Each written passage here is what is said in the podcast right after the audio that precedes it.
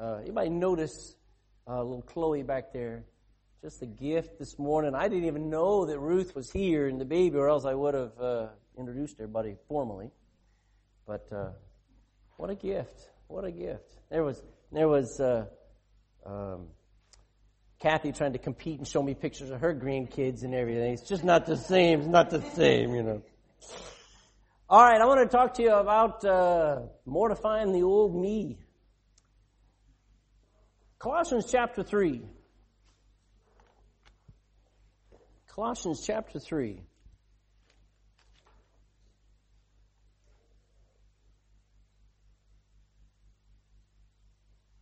Colossians chapter 3. and I'm going to read uh, 15 verses and then just dive right in, okay? You ready? Verse 1, Colossians chapter 3, verse 1. If ye then be risen with Christ, notice the resurrection there. Seek those things which are above, where Christ sitteth on the right hand of God. Set your affection on things above, not on things on the earth, for ye are what? Wow, you're dead. And your life is hid with Christ in God. When Christ, who is our life, you ought to underline those four words. Who is our life, shall appear, then shall you also appear with him in glory. Mortify therefore your members which are upon the earth. Fornication, uncleanness, inordinate affection, evil concupiscence, and covetousness, which is idolatry. For which things sake the wrath of God cometh up, cometh on the children of disobedience, in the which ye also walked sometime, most of us, all the time, when ye lived in them. But now ye also put off all these, anger, wrath, and malice, blasphemy, filthy communication out of your mouth. Lie not one to another, seeing that ye have put off the old man with his deeds, and have put on the new man, which is renewed in knowledge after the image of him that created him. Where there is neither Greek nor Jew now, circumcision nor uncircumcision, barbarian, Scythian, bond nor free, but Christ is all and in all. Put on therefore as the elect of God, holy and beloved, bowels of mercies, look at the list, kindness, humbleness of mind, meekness, long suffering, forbearing one another, and forgiving one another. If any man have a quarrel against any, even as Christ forgave you, so also do ye. And above all these things, put on charity, which is the bond of perfectness. And let the peace of God rule in your hearts, to the which also ye are called in one body, that's a church, and be ye thankful. Alright, now you would think that once a person gets born again, they would never want to do anything that they used to do that was wrong and sinful and wicked. You would think that we would never want to do something sinful after we got saved, but we do. It just comes naturally for us to sin. As a matter of fact, it's in our nature to sin. Never forget that. There, there are people who actually think that once you're saved, you never sin. And that's not possible. Okay? You're denying your very nature. Unless we're seeing you know, uh, unless we understand that I will sin, okay? I'm never, uh, I'm never uh, proud of it, and I'm never, um, uh, I'm never happy. After you sin, you always have grief if you're saved. But, but uh, at least I know that I shouldn't be doing it. Whereas before, I didn't care whether I sinned. Anybody else here? You just didn't care. But the key is, unless we see that by continuing in a sin, that sin will ultimately uh, cause us to reap for that sin. I'll show you. Look at uh, still in Colossians chapter three, verse twenty-four, down to the bottom. He says, "Knowing that of the Lord ye shall receive the reward of the inheritance, for ye serve the Lord Christ." Amen. I've got an inheritance if I serve Him. But verse twenty-five, "But he that doeth wrong shall receive for the wrong which he hath done, and there is no respect of persons." What does Galatians say? You reap what you sow. All right? God is not mocked. So I sin, and unless I realize the cost of my sin as a Christian, I'll never want to get the victory of it. So, just because it comes naturally doesn't mean that I should continue in it. So what is a Christian supposed to do with their old nature? I can't cut off my left hand. I can't literally, at least I don't want to, pluck out my eyes. I can't live in a beehive hut out in Dingle. There were, there were some priests back in about the 1100s and, and, and monks and stuff that tried to get the highest pole. Some of them different areas. I think the highest pole ever built and the guy was sat up on trying to get closer to God. It was somewhere around 110 feet high, a pole. And this poor priest got up there and stayed up there for like 200 days. Right? They would, with a pulley or with a rope, send up food and send it, send, you know, send down empty plates and things like this. And what was he trying to do? And there were dozens of these people, uh, these guys all over. They were in Ireland, they were in England, they were in France, they were in Italy. I forget where this one guy, he went, he built this thing and was able to hold him up for 200 days. You know what he's trying to do? Stay away from sin. That's what he's trying to do. He said, if I could just stay up here, I won't sin. Guess what? It didn't work. I mean, he came down a mental case, all right? It rained on him, birds pooped on him, everything. He, and he got angry at himself. He couldn't find uh, freedom from sin. You know why? Because it's in him. It's in you. So what do we do with our old nature? What is our old nature? We're going to actually review this a little bit in just a few minutes, but what is your old nature? Do you remember what it is? It's what you do without even thinking. Your old nature breathes. Alright? Your old nature, without even thinking, does things. It just, whatever your, your nature of liking. Now, your old nature is different than mine in some ways. Alright? Whatever you like may not be what I like. But what I do and what I like without even thinking is my old nature. It is, unless, now how do I tell if it's my old nature my new nature? Anything in me, anything I do that is different than what Jesus did, or is different than how Jesus reacted, that is the old nature. So how do I know what is wrong? Well, anything, that's why we have a whole life of Christ. Anything that's not like Christ is me. That's the old me. So when the Bible talks about the old me, who is it referring to? You. No matter what you're like, and what's the new you? If you're born again, what's the new man? Christ. Christ in you. Now which one should you live like? The new you. Okay? so, now wouldn't you like to just be rid of the new, of the old you? Amen. But guess what? It doesn't happen until death do you part. Amen. so, I'm stuck with this old me for a little while. Now I want to learn what are we supposed to do with that old nature? And the Bible uses one word. He says mortify it. So let's let's review a few things there. In in Colossians chapter three, God calls us to do an extraordinary thing. He calls us to mortify, and he uses a word there. It doesn't say murder. It doesn't say, uh, you know, it doesn't even say modify, by the way. It says mortify our old natural ways of living, our old habits, our stubbornness, so that we can replace it with a new way of living. Dan, can I borrow your jacket for a minute? Now, um, uh, this, this is, this is, all right. Okay, okay, it's good. Anyway, gotta make sure. All right, now what am I doing? I'm kind of being foolish, but I'm putting on, putting on Dan's jacket. like Laurel and Hardy, right? anyway, all right, now, it's kind of foolish, all right, first of all, to put on another jacket on top of a jacket. Why?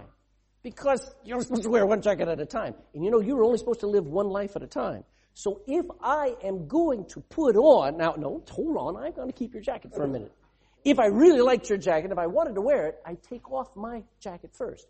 Yeah, us guys, you know, you ladies, you go buy something and you'll be in a shop for two hours trying on different things. A guy goes in, he tries on one thing and walks out with it.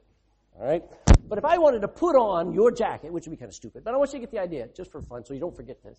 If I want to put on this jacket and look, you know, somewhat presentable, which is, I don't know what I look like, but it looked like, I probably look, I, I thought his jacket would be too small, and it's just, I just didn't win. But anyway, I took off a jacket to put on a jacket. And if I'm struggling with, I'm trying to be kind.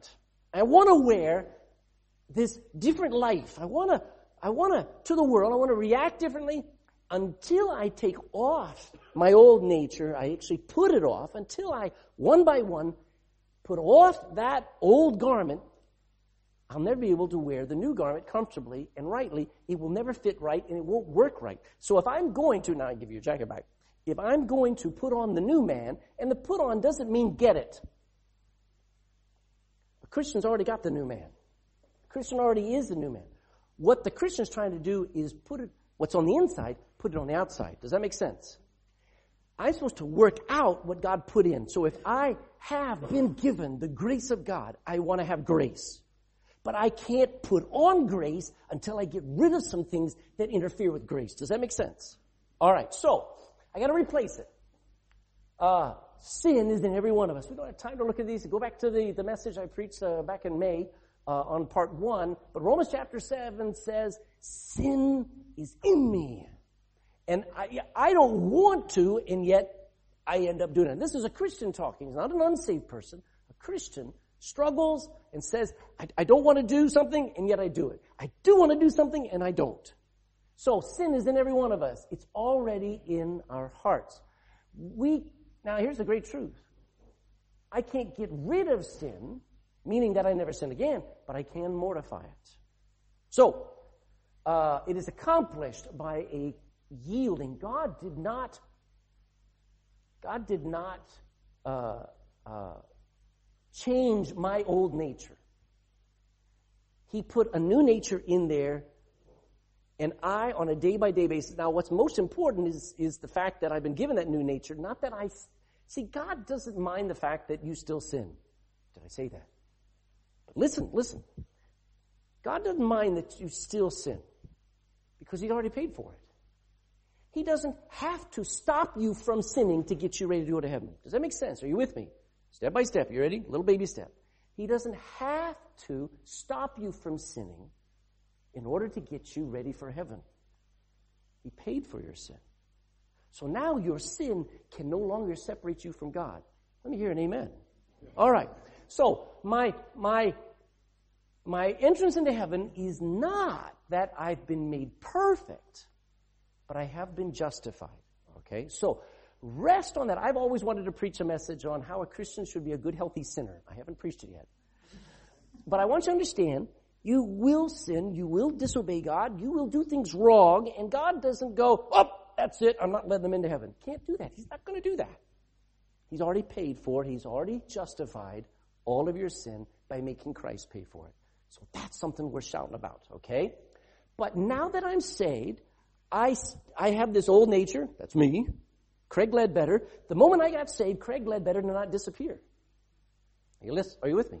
Craig Ledbetter knelt down. I got out of the chair. I was at a, at a kitchen table. I got out of the chair on my knees next to the table and I cried out to God, asked him to save me. And when I got up, Craig Ledbetter was still there. Are you with me? But I wasn't alone anymore. Somebody moved in, didn't he? All right. So at that moment now, there are two me's. Okay? The life which I now live, I live by the faith of the Son of God who loved me and gave himself. I'm, the old me's there, but the new me, I've been given a new me. But the old me and the new me don't get along, do they? Alright. So how do I get to the place where this new me on the inside is lived on the outside? Alright. Part of it is in Romans chapter 8. Let's go there. Romans chapter 8. I'm going to ask you to read Romans 8:13. I will, let's see, Youngin. And by the way, Youngin and his sister, I think I told you this, but next week will be their last week. Then they're going back to uh, South Korea. Then he says he's going to go to Germany. I mean, what a, what a traitor. Romans chapter 8, verse 13. Germany. Who goes to Germany anyway? Romans chapter 8, verse 13. Youngin, if you would read that.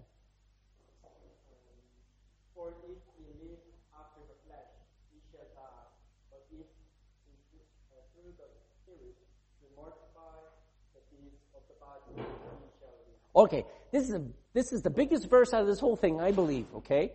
And I don't mean to confuse you, but I want you to see if I continue to live like the old me, are you with me?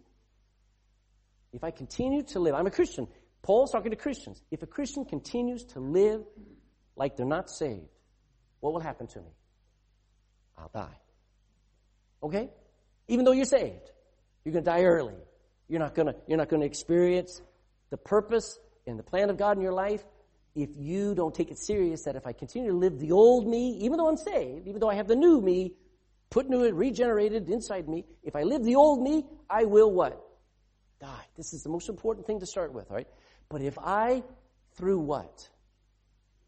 through the Spirit do mortify. Now that's a, that's a constant work. How many of you have ever been to a fun fair? Now this is probably just an American thing, but Dan and I, we were somewhere, oh no, we were at bowling. And there was, there was this grid with holes in it. And you had a mallet and a squirrel would pop his head up. How many ever seen those things? And you pop it up and you hit it. And if you, it, when it pops the next one, you hit it. How many like that? You know, I, I liked that when I was a kid. Amen. It's fun. and, you, and you're constantly trying to race. We're just going to pop up. That's sin in our life. And if we kind of just let them run amok, they kill us. But if we, every time one of them shows up, if we mortify that thing, we'll live. That's how we live. Say, I don't like it. That's how God designed it.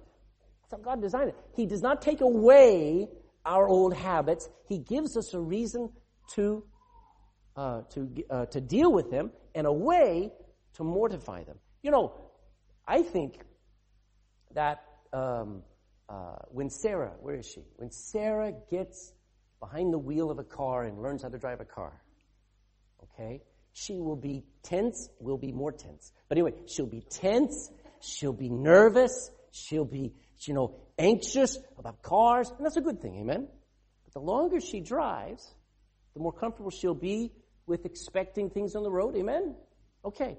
When you're, when you're dealing, when sin is knocking and sin is coming at you, you're tense and you're fighting, but after a while, sin's not you don't pay attention to anymore, do you? At least certain sins. The more you get the victory over sin, the less grip it has. Amen? Not that you never are free from it, but through the Spirit, you can mortify the deeds of the flesh and you live. So, Let's talk about very briefly the meaning of the words the flesh and mortify it. Just to review, the flesh is, is, is talked about several times in scripture. It is the physical you. It's, it's everything about you. It is what you do naturally without even thinking. Alright? The nature of a dog is to bark and growl. The nature of a cat is to and, and purr. I mean, I've never seen a dog purr, amen? That's a cat thing, isn't it? The nature of a chicken is to cluck and peck. I mean, some dog pecking some there, you know, you'd shoot the thing. You say, what's wrong with that dog? That's not the nature of a dog. You understand? And, and the nature of humans is to disobey. Wait till you get a little, a little one of your own. And you go, oh, my son will never sin. Yeah, we'll watch that thing pan out. How's that thing going to go? It's in our nature. We say, don't do that. And they go, hmm. it's just in our nature. All right? It is the normal ways you do things. I'll give you an example. All right? You come along, and I won't do it to Kathy. I gotta pick somebody. But anyway, but how, if somebody steps on your toe, how you instantly react without even thinking, you stepped on my toe. how you instantly react, that's your old nature. Does that make sense? That's how you're wired. That's, that's the thing you've got to say, I gotta stop that, amen? Because I'll probably kill somebody. Alright? So normal ways of doing things, it is your culture that you're in because, you know, when you get a bunch of people who all do the same things naturally, it becomes their culture. That's why Ireland, why it's so hard to give the gospel to, to, to certain cultures, because their culture protects their old nature. Their old nature loves self-worship. They love to be seen as self-righteous. They love to think that they're okay. So you come in and you're fighting the, a culture full of old nature. Does that make sense? And so when you do an inventory of everything in your heart that's not like Christ, that's you and that's the old nature. When we talk about mortifying, we're talking about a different word than what is used today in the modern uh, meanings. It means to be humiliated, where somebody says, Oh, I was mortified. Oh, I just could die out of embarrassment. But that's not what Bible talks about when it uses the word mortify. It basically means, biblically, it means to render something lifeless, to starve it, to let something die. Okay? Um, it also means to put something to death when it won't die, to kill it. And the third, it means to bury the old parts of me when they do die. You know, um, I, have heard about it. I haven't heard about it in a while, but eh, some of you, and I don't mean to be morbid, okay, but there have been some some sad situations where uh, family has gone and checked on, on grandpa, and there's grandma there, and grandpa's sitting in the chair, and he's been dead for months. Because grandma couldn't, couldn't bear being without him. And so she just left him propped up in the chair in front of the TV. She needed to bury grandpa, would you agree? All right, what am I going to? I'm going to, sometimes we have a sin that we know is, is wrong and we have, we have confessed it, we've forsaken it, but we still hold on to it. We still sort of keep it around. You know what that Bible says? It's dead. And you're keeping a dead thing around.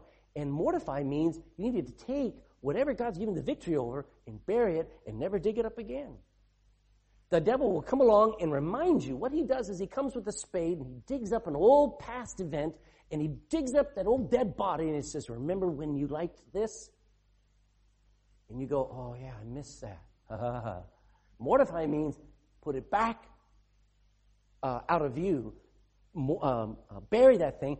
Don't go back there. Don't try and, and, and, and enjoy, you know, the memory and the, uh, and miss all of the, uh, the good old times. No, keep it buried. That's mortify. All right?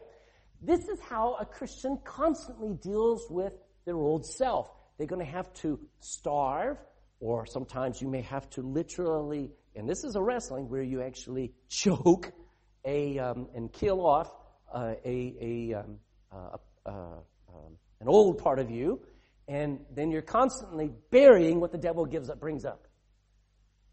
Now, you can only, like we read there in Romans chapter 8, it says you can only do it through the Spirit. So, can an unsaved person do any of this? This is not possible. Can a Christian who is really not caring how they live, can they ever do this? No, because until you seek to walk in the Spirit and until you are ready to turn your back on the old you and say, I'll do whatever the Holy Spirit tells me to do. Wouldn't that be a great thing? Till you're willing to do that. And I think it takes a crisis. Would you agree? Before you finally say, I gotta do this. I got, I gotta start putting the Lord Jesus Christ in, first in my life. I've got to start listening for the Holy Spirit. I've got to do whatever He says to do, no matter what it is. It usually takes a crisis to get us to that place. Amen? So you do it through the enablement of the Holy Spirit. And, and when we talk about mortifying, the word reckon means to understand, to calculate, to add up, to conclude that I'm already dead. Now, I'll talk about this in a more. But if you could get this, you've arrived. it's called the crucified life. Let's go to Galatians 2.20. Dean, Galatians 2.20.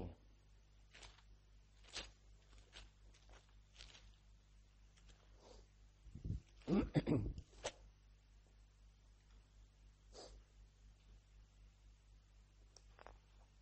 crucified with Christ, nevertheless I live. Yet not I, but Christ lives in me. And the life which I now live in the flesh, I live by the faith of the Son of God, who loved me and gave himself for me. Wow. So I want to be crucified with Christ? Is that how he talks? He says, I am crucified. Crucified, that's pretty deadly, isn't it? All right. It's not I'm tickled with Christ. No, I'm crucified. It's a, it's a painful reality. Sometimes you say, what it cost me to get saved, what it cost me to live the Christian life. Yeah, that's bearing my cross. But it's called the crucified life. Galatians 6.14, let's see, embryo. Galatians, still in the same book, chapter 6, verse 14.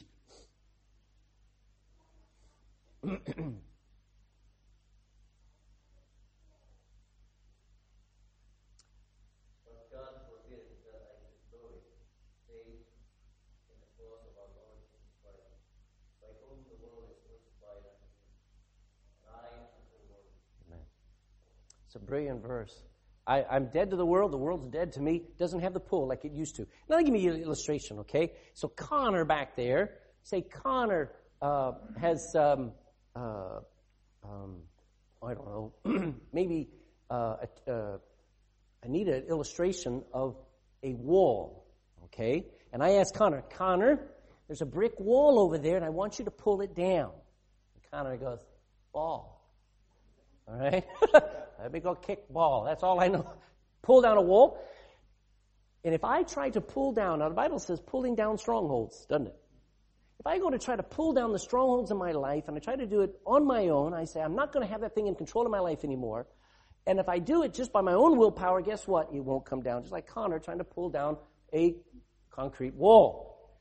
But I'll give you an example. I come along and I say, Connor, come on. You use your decision to pull against that wall and I'll help you. And I'm a picture of the Holy Spirit in his life as I choose to fight against and to mortify my flesh. But I try to do it by asking God to help me do it. His strength gets in there and the walls come down. Do you understand?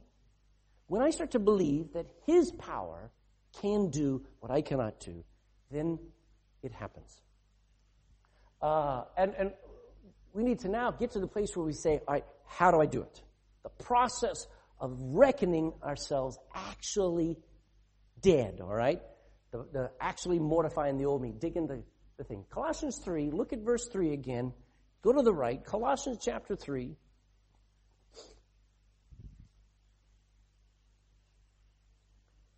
Verse 3 and 4. Jennifer, please.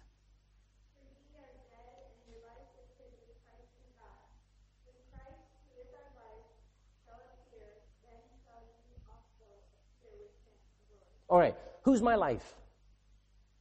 All right. So I don't even have my own life anymore. Now I do, but he's my life. And what, what is it that Paul says, even though I may not experience it, at least yet, and understand it, and even though I may not believe it, what is it that Paul says is a fact, according to that verse? Well, that's later on. What's the first thing he says is a fact? I'm dead. Okay? Now let's flip it so that you get a little understanding. Uh, Dan was a sinner way back then. Okay? We won't go about how bad, but anyway, sinner way back then. But you know what? God looks at him and says, he's justified. It's a fact. All right? Now, in order, in order for Dan to not carry the guilt of all of that sin, whatever was his past, he's got to, in his mind, reckon conclude, I'm forgiven. Amen? All right. Now that you can conclude that, you can also conclude, I'm dead. Now, that doesn't mean that you're not breathing, doesn't mean that you're not thinking, that you're not there. But the, the old part of you is dead to who? It's dead to God. God doesn't listen to you when you're carnal. God doesn't love you when you're carnal. He doesn't hate you. He doesn't even know you in your carnal state. He knows the new you. That's all he's worried about. Okay? So, the point is, if I, if I was able to reckon myself lost, cry out to God to save me, and now I reckon myself, I'm saved. I am forgiven. If you can do that, then you can get to the place now where you take the next step you say, well, the old me is dead. As far as God's concerned, that old me is gone. Now, I know he's not gone. Okay? He gets up every morning when I get up. Amen? and he wants to run everything when I'm trying to make decisions. So I've got to, just about every day, if not 25 times a day, I've got to reckon myself to be dead. Now, you believe this, you believed enough, like I said, to be saved. You believe that Jesus died. You believe he rose from the grave. You believe he's in heaven right now, don't you? You believe it all to be true. Well, you need to believe that you're already free from that old you. What it means is, as far as God is concerned, you can believe that you are, back there in chapter 3, it says, verse 2, set your affection on things above and not on things on the earth, for ye, verse 3, are dead. So believe you're dead and your life is hid with Christ in God. God's not gonna, is there, is there an adversary? Is there a prosecuting attorney? Who is he? The devil. Now he's got a de- he's got a memory that's impeccable. He doesn't have to make up stuff about me. He just has to remind God of what I really am like. You know what God says? That's not the Craig I know. Amen? Because the Craig I know no longer is alive. So as far as God's concerned, I'm dead. Eh, do I believe that? I'm working on it. Are you with me? Okay. So I need to believe that I'm dead. And my life now is hid with Christ in God. I mean, there's no chance for the Lord to go, how did you get in here, Craig? Boy, let me check your record. I, oh no, you're out of here. He's never going to do that. I now also need to believe that I died on the cross when I got saved. When I got saved, when you got saved, you didn't know what you were doing. You were just believing on the Lord Jesus Christ. You were just calling on His name. You were just turning to God and, and, and, and, and clinging to what Jesus did. But God ran you and put you on the cross and left you there to die, just like His Son. And all your sins, and if you could believe it, it'll change your life. All your sins have been forgiven already. Colossians chapter 2, Andrew, and verse 13. Colossians 2. By the way, Colossians is the book to understand the old man, new man better than any other book. I love Romans. I love Ephesians, but Colossians is the best of the best of the best books for me to understand the old me versus the new me. Look at Colossians chapter 2, verse 13 and 14. And you, being dead in your sins, and the uncircumcision of your flesh, have been quickened together with them, having forgiven you all trespasses. Hold. How many? I love that all. Go ahead. blotting out the handwriting of ordinances that was against us, which was contrary to us, and took it out of the way, nailing it to his cross. Okay, when he put something, when, when Jesus was put on the cross, what happened on the cross to Jesus? It killed him. All right, when God put all of my record on the cross, what happened to my record? It was put to death. It was done, dusted, buried, gone. I mean, some of you ought to be saying amen better than this, amen. Now, uh, go back to chapter 1 and, uh, Eric, chapter 1 verses 13 to 14. And hath delivered us from the power of darkness, and hath transmitted us from the kingdom of his dear Son, in whom we have redemption through his blood, even the forgiveness of sin. All right, notice it doesn't say the forgiveness of sin, like one general thing, but the forgiveness of sins, all of them. So I need to believe that I'm dead. My life is now hid with Christ in God. I died on the cross when I got saved. All my sins have been forgiven, and I'm now living a new life. Chapter 3, let's read 1, 2, and 4 again. Do you mind? You ready, Ben? You got Colossians chapter 3, verses 1, 2, and 4. 1, 2, and 4.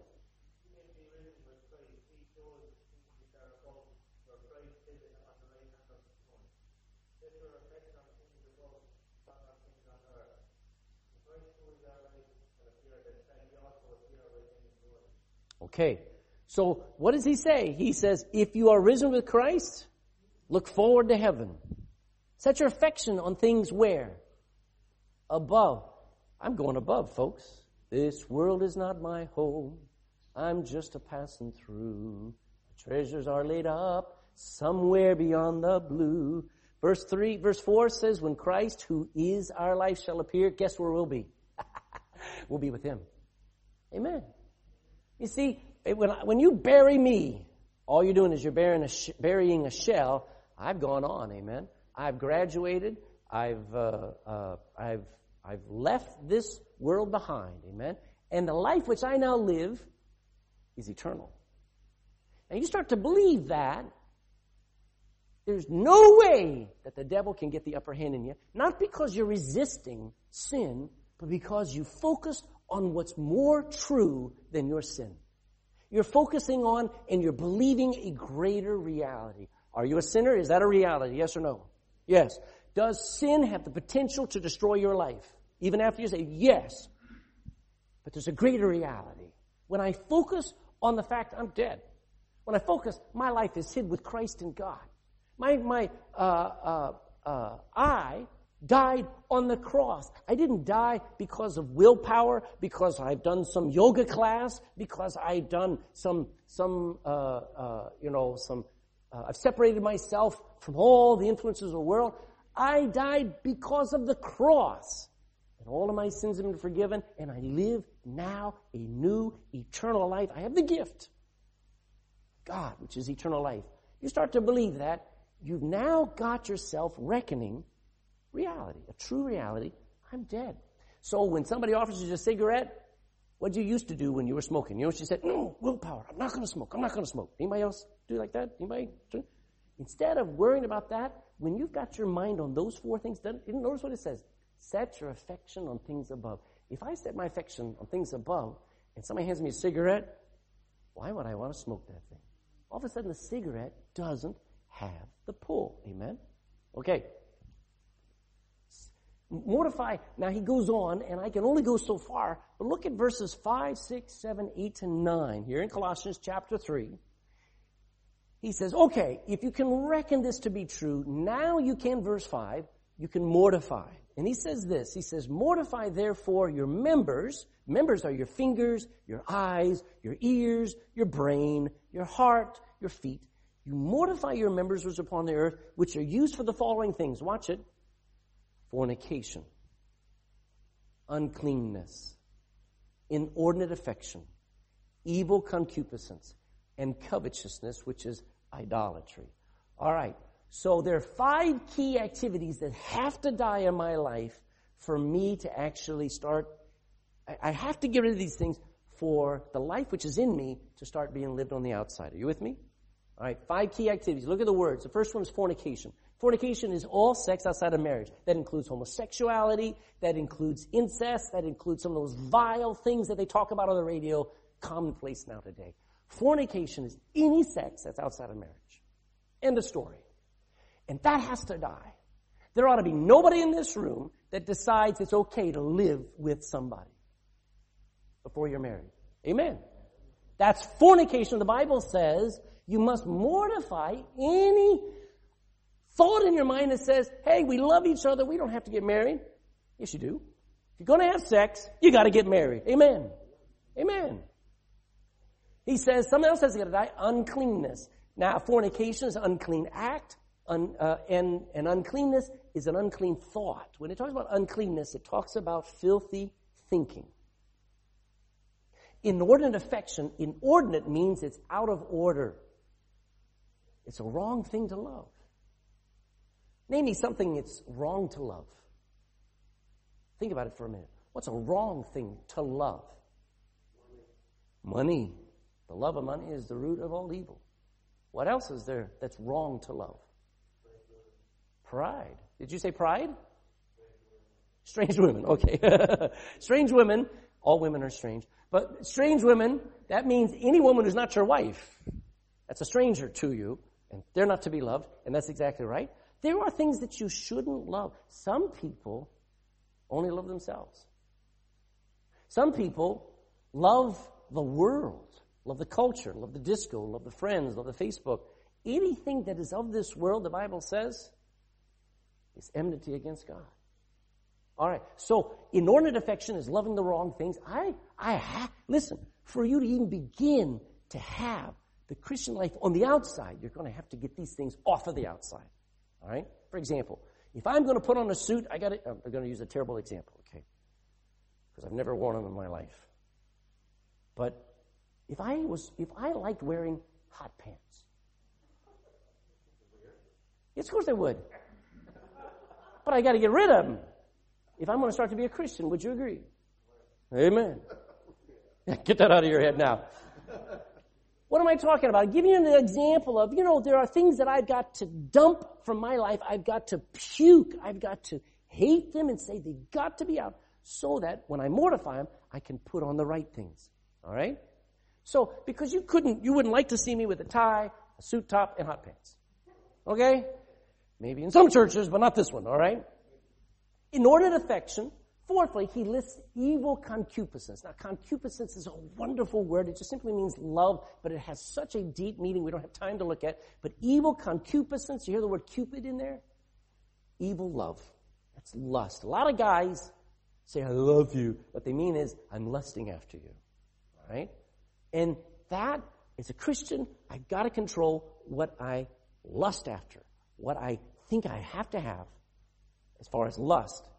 And then he lists one more, which is idolatry, covetousness. By the way, covetousness is the most modern sin out of the entire list. Most people are not content. They see another, they see another woman's husband And the woman goes, I wish my husband was like that. That's covetousness. Any, all five of those things have to be mortified. You can't put it off. You, I mean, you can't, you can't ignore, sorry, putting them off. You, you can't ignore killing these off. If you've ever had a mouse in your house, okay? If you've ever had a mouse in your house, try and ignore it. right, right in the door, right in the wall, next to your headboard while you're trying to go to sleep, and there's a family of mice. Try and ignore them. You've got to deal with them. Would you agree? And you must deal with those things as well. You're going to have to kill them off, amen? Poison the whole thing. Decide that, Colossians, back to Colossians 3 in verse 7, you must decide that I used to, in the past, live that way. Who's next? Let me get uh, Dermot. Colossians 3 and verse 7.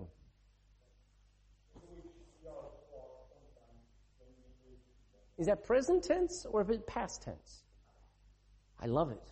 I like putting the past in the past. I like having some things in the rear view mirror. Amen?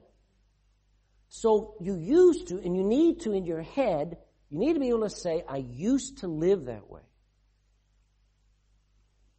Um, and you decide, I'm not living that way anymore. You know, a sign that you're saved is the fact that you don't live different. You don't live the way you used to live. Amen. That's, that's one of the proofs that you're saved. Not that you live perfectly, but that there has been a change. If there's not been a change in your life, what can you conclude? There's not been a salvation. There has to have been some things that have changed. All right? Now, uh, uh, why should we mortify these things? I'm going to be real clear because they will attract the wrath of God. You ready? Look at verse 8. No, uh, verse 6. Um.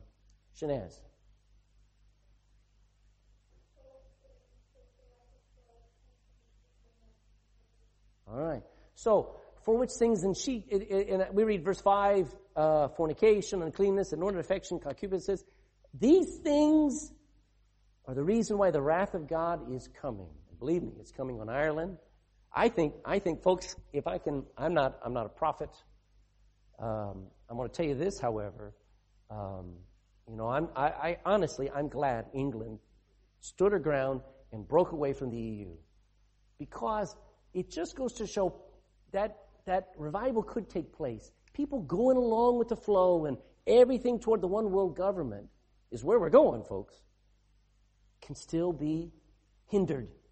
If only we would get on our face before God and plead for God to give our country back to us. So that e, the EU and Brussels doesn't tell Dublin to bring in abortion. If, if only we could believe that. Now, my point is this. I think, however, that it's not going to last that long, the greatness of this, this breakaway, because Scotland and other countries are, I think EU is going to crumble. I think everybody's terrified of that. I think England will crumble. I think there's a lot of bad days ahead. Now, don't go sell your house and go move off onto a boat somewhere. Don't do that. Don't do that. But what am I saying? I'm saying, folks, the wrath of God is coming. In England, and the last thing, when, when David Cameron got up there and he said, he said, I'm resigning, but my legacy will be allowing anybody who claims to love each other to marry. Same sex marriage. He wanted his legacy to be queer marriage. And to Kenny, same thing. You're inviting the wrath of God. Amen. Inordinate affection, the whole list there. So why, why should I worry about mortifying pornography? Mortifying uh, wicked thoughts, mortifying wrong loves, covetousness. Why should I worry about it? Because the wrath of God's coming, and I don't want to be in trouble with God. Amen? All right. I'm going to stop there. I'll have to pick up um, because it's uh, uh, we move on. Once you deal with these things, can I be real plain? Once you deal with these things, then you can deal with anger. Then you can deal with bitterness. You say, I'm struggling with bitterness. Amen. But let's go back and see if you've dealt with the bigger things. Because if you're sitting there watching pornography on the internet, and then you're trying to deal with anger, it ain't gonna get fixed. Amen. Amen and amen. Just here, are you with me? So Paul gives two levels. He talks about these things being put off, and then he talks about put off also these things. and they're in degrees. You got to deal with these five things, and you got to be honest. You got to start looking at your life and say, "Am I happy with the, the husband God gave me? Do I am I joyful with the wife of my youth? Do my eyes stay only for my wife? Do my eyes and my heart only for my husband? Are, is, is my life staying clean and pure for my future wife? Even, until you decide that, don't talk to me about anger, wrath, bitterness, and all the other things that's listed on down. You're not going to deal with them. Not until these five things are put off. All right? Any questions? Any questions? It will engender a lot of them in the next time when we start to look at the next set. I just thought I'd ask if there's any questions. Okay. Yes, sir. Well, you could just explain how, uh, you know, covetousness, most modern sin, and it just says, uh, which is idolatry. How does? How does covetousness and idolatry? Because when, and, and you will know, when, when I, and covetousness is one of those sneaky things that we all live with because anytime you ever watch television, you're being made to want something. Just sit and watch television at 10 o'clock at night and they're pouring cornflakes in front of you. And you go, I gotta get some cereal. They know how to program you. So, covetousness is when I have to have something to be happy. I want something and it interferes between me and God. That's what an idol is. Whatever I want more than God is an idol.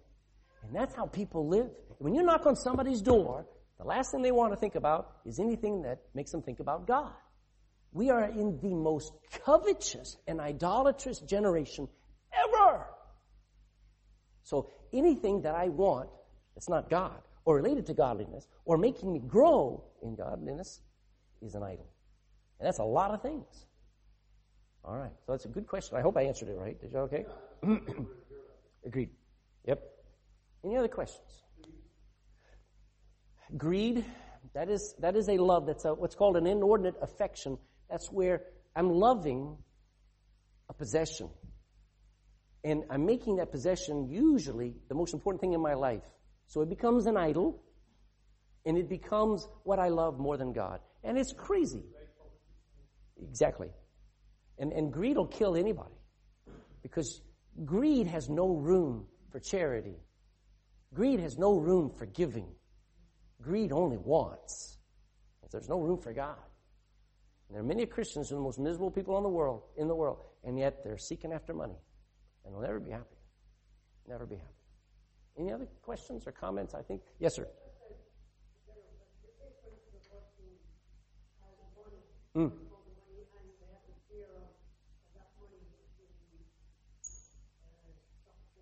Yes, sir. No, sir. No, sir. That's wisdom.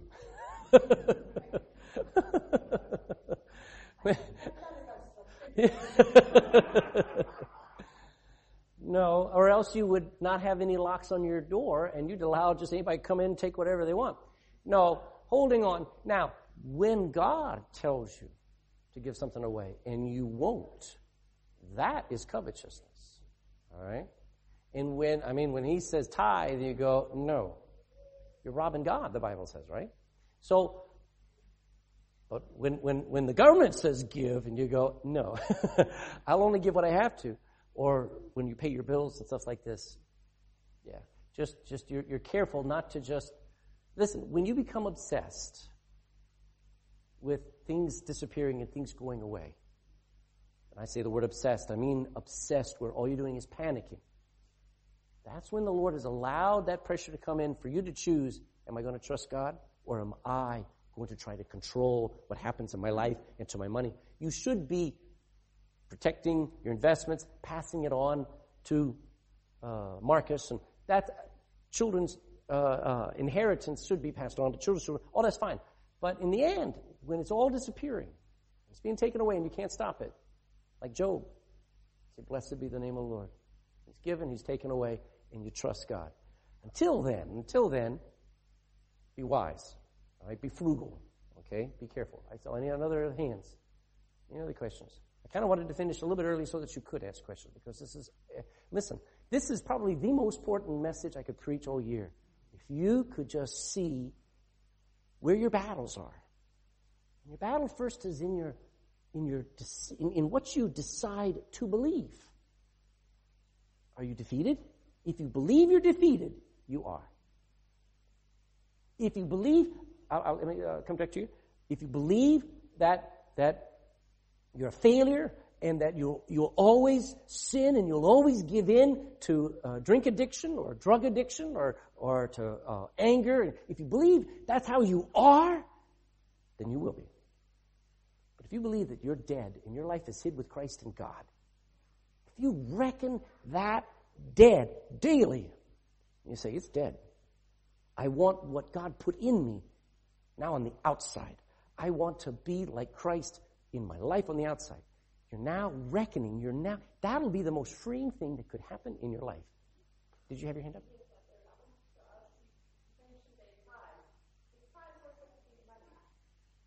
It doesn't, it doesn't have to be. Um, uh, it starts with money because our most important asset in our life is, is, is, is our money. We, so, right. Right. You give time. I, uh, you actually, um, I give 10% of my life. So I not only give 10% of my money, I give 10% of my time, I give 10% of everything that I have. I want, I want God to have. That, that teaches me to think of Him first, okay? Um, now, if somebody doesn't have any money, you'll still find people in the Bible, like the widow who gave two mites. They're, they're not even a farthing. These things are like, like a sixth of a penny, two of them, and that was all her living. She wanted to give it to God.